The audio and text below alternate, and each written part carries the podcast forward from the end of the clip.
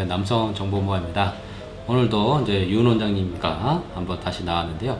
오늘은 trimix에 대해서 한번 설명드리고자 합니다. 그리고 trimix는 어떤 건지 그리고 사용 방법에 대해서 한번 알려드리고자 나왔고요. 먼저 trimix가 무엇인지 네. 네, 말씀을 드리면 사실 이 약은 나온 지는 꽤 됐지만 쉽게 말하면 먹는 약이 아닌 주사제입니다. 예, 그럼 주사제를 어디에 어떻게 쓰느냐? 그냥 여기 팔에 예, 근육 주사를 맞는 건지 혈관 주사를 맞는 건지 아니면 엉덩이 주사를 맞는 건지 그런 건 아닙니다. 우리 음경에 바나나 필통인데 이걸 음경이라고 생각하시면 이 음경은 어떻게 보면 이제 혈관 덩어리라고 생각하시면 됩니다. 이 혈관 덩어리 음경에 직접 주사를 놔서 쉽게 말하면 강제 발기를 시키는 그런 주사제가 되겠습니다. 제가 요새 강제 발기라고 말한 이유는 음, 사실 이 trimix라는 주사제는 말 그대로 tri mix 여러 가지 약물 특히 이제 세 가지 약물을 발기에 도움이 되는 각각이 어떻게 보면 다 발기에 도움이 되는 주사제로 나와 있는 제품도 있습니다. 그걸 이제 섞어 섞어서 네, 믹스를 해서 아주 효과가 좋은 약으로 만든 겁니다. 그거를 직접 주사제를 음경에 놓는 건데 먹는 복용약을 드실 수 없는 경우 음. 또는 어, 먹는 약의 효과가 없는 경우 대표적인 두 가지 경우에 주사제를 쓰게 됩니다. 그래서 어떻게 보면 강제 발기를 시킨다고 말씀드린 그런 내용이 되겠습니다. 네. 그러면은 뭐 발기가 잘 되신 분들은 굳이 맞을 필요는 없잖아요. 그렇죠. 정상적인 분이시거나 아니면 이제 복용하는 약에 효과가 있는 분들은 굳이 이걸 쓰실 필요는 없으세요. 그러나 제가 경험한 분 중에 아주 젊은 남성분이 계셨어요. 이제 그분 같은 경우는 사실은 문제는 없으신데 더 강한 발기를 원하셨나 봐요. 제가 자세히 네. 모르겠지만 그러면서 이제 먹는 약은 본인이 너무 부작용이 심해서 안 음. 된다고 굳이 이제 이 주사제를 찾는 분이 한 분 딱 있으셨어요. 사실 네. 제가 처방을 잘 안 해드리려고 했었는데 너무 좀 간곡하게 얘기하셔서 지금 20년 동안 딱 한 분 처방한 적이 있습니다. 젊은 분한테. 제 생각은 어, 아까 원장님 말씀한 대로 어, 경구약에 호전이 없거나 경구약에 부작용 있는 분들을 사용하시는 걸 권장해 드린다는 그 말씀인 것 같습니다. 네.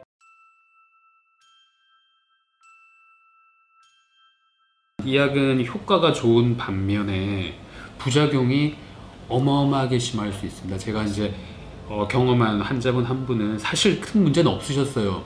정상적으로 발기도 되시고 막 50대 남성분이셨는데 정상적으로 발기도 되시고 먹는 약에도 효과가 있으셨는데 좀 어떻게 좀 뭐 유흥주점을 가셨나 봐요. 거기서 어떻게 어 이걸 어떻게 좀 얻게 되셨나 봐요. 그래서 좀 강한 발기를 위해서 어, 관계 전에 주사를 하셨는데 이게 이제 뭐 어떻게 보면 불법으로 얻게 된 약이죠. 어떻게 유통이 되셨는지 모르겠지만 그래서 어떻게 보면 설명을 잘 못 들으셨어요. 발기가 죽지 않았을 때 어떻게 해야 된다는 설명을 못 들으셔서 이틀 밤낮을 발기된 채로 지내시다가 응급실로 오셨죠. 결국 그분 성기에 있는 조직은 음경 조직은 다 예, 허혈성 변화가 생기셔서 괴사가 벌써 오신 뒤였습니다. 저희가 어, 응급수술을 몇 차례 했는데도 불구하고 결국 살리지 못했어요. 그래서 이 약은 효과가 좋지만 너무너무나 위험한 약입니다. 그래서 전문의의 상담을 꼭 확인하시고 처음 용량을 정하시는 것도 중요하지만 중간중간에 꼭 확인하시는 게 중요합니다. 사실 그분은 성기의 3분의 1을 절단하고서야 퇴원하실 수 있으셨어요. 한 달 뒤에. 그러면 안 되잖아요. 그죠? 그러니까 꼭 조심해서 사용하셔야 됩니다. 아, 그 사례는 굉장히 심각한 사례. 네네. 제가 본 사례 중에 가장 심각한 사례였어요. 간혹 비뇨기 있다, 있다 보면 뭐 새벽에 전화 와서 발기가 안 죽는다. 그런 경우가 자, 간혹 전화가 오기는 오는데요. 저희 병원은 아니고요. 근데 꼭 그런 분들은 들어보면 이 다른 병원에서 이 트리미스를 처방을 받을 때 이 지속 발기에 대한 주의사항을 하나도 못 듣더라고요. 네. 그래서 혹시 이 주사를 맞고 어, 몇 시간이 계속 발기가 되게 되면 어떻게 좀 처치를 해야 네. 되는지 원장님 그것만 네. 설명해 주시죠. 정말 중요한 내용이거든요. 저희 비뇨기과에서 어, 응급으로 생각하는 질환이 몇 개 없습니다. 저희 비뇨기과는 응급과가 아닙니다. 하지만 그 중에 하나가 지속 발기증이라는 겁니다. 특히 이런 저 발기를 유발시키는 약물을 주입하신 다음에 생기는 동맥성 지속 발기증은 저희가 maximum time을 4시간으로 보고 있습니다. 4시간 동안 지속적으로 발기가 돼 있으면 쉽게 말하면 그 이후부터는 음경 해면체의 돌이킬 수 없는 어, 괴사가 생기기 시작합니다. 그래서 8시간이 지나시면 살릴 수 없는 상황에 도달할 수 있습니다. 그래서 결과적으로 음경 절단까지 가실 수도 있으시기 때문에 혹시 뭐 아시는 분이 뭐 좋다고 주신다던가 본인이 처방받지 않은 약을 투입하신다던가 아니면 오랜 기간 동안 병원을 찾지 않으셨는데 오랜만에 약을 투입하셔서 본인에게 맞지 않는 거를 하신다면 그건 절대 피하셔야 될 내용입니다. 병원을 방문하지 않으시고 뭐 택배를 통해서 받고 아, 이런 경우를 제가 어떤 환자한테 들었어요. 근데 네. 이런 경우는 절대 있어서도 안 되고 의료법 위반이기 때문에 네. 꼭 아시는 분 있으면 저한테 얘기 좀 해주세요. 아, 저한테 전화 많이 와요. 어, 택, 배로 좀 보내주세요. 그러니까요. 어, 그런 경우도 있고 아, 친구들은 택배로 받는데 왜 여기는 택배로 안 보내줘요? 네, 네. 이거는 전문의 처방이 꼭 있어야 되는 거라서 그리고 택배로 왔다 갔다 하시면 안 됩니다. 온도에 굉장히 민감하죠. 아, 네, 네. 온도에 굉장히 민감하기 때문에 택배로 왔다 갔다 하는 건 아니고 꼭 필요하실 때는 병원에 와서. 예, 좀 받아서 가야 되는 거고 네. 4시간 발기됐다가 병원 찾으면 5시간, 6시간 지속이 됩니다. 그래서 저희 병원에서는 2시간 발기 지속이 되게 되면 빨리 병원에 이제 오라고 하는 부분이에요. 그러면 2시간부터 4시간 사이에 처치가 되니까 좀 안전하지 않을까 싶어요. 뭐 아마 30분에서 1시간만 넘어가시면 아프실 거예요. 네. 아프죠. 네, 아파서 안 되실 겁니다. 원장이 말씀대로 본인한테 맞는 용량을 검사를 받는 게 네. 제일 중요하겠죠. 네. 주사 침입니다. 무한정 쓰실 수는 없으세요. 사실 저도 손가락에 발기되는 거 같지 않으세요? 아, 네. 아까 그 찔렸거든요. 그래서 하시다 보면 이게 주사 침이기 때문에 위험합니다. 그래서 여러 번 찌르시게 되시면 또 잘못된 부위를 찌르시면 주입이 잘 안 되실 수도 있고 주사 침을 찔렀던 부위에 저희 섬유화 그러니까 쉽게 말하면 흉터 조직들이 생기시기 때문에 어느 정도 이- 일정 이상 사용하신 다음에는 꼭 다시 확인하시는 작업이 필요하겠습니다. 아, 그럼 아까 저 섬유화로 말씀드렸는데 네. 그럼 주사를 계속 맞다 보면 성기가 이 바나처럼 휘어질 수 있나요? 물론 그럴 수 있습니다. 아, 그래서 꼭 이렇게 대칭되는 부분으로 주사를 놔 주셔야 나중에 혹시 예, 생길 수 있는 음경 망곡증이라던가 이런 걸 좀 피할 수 있겠습니다.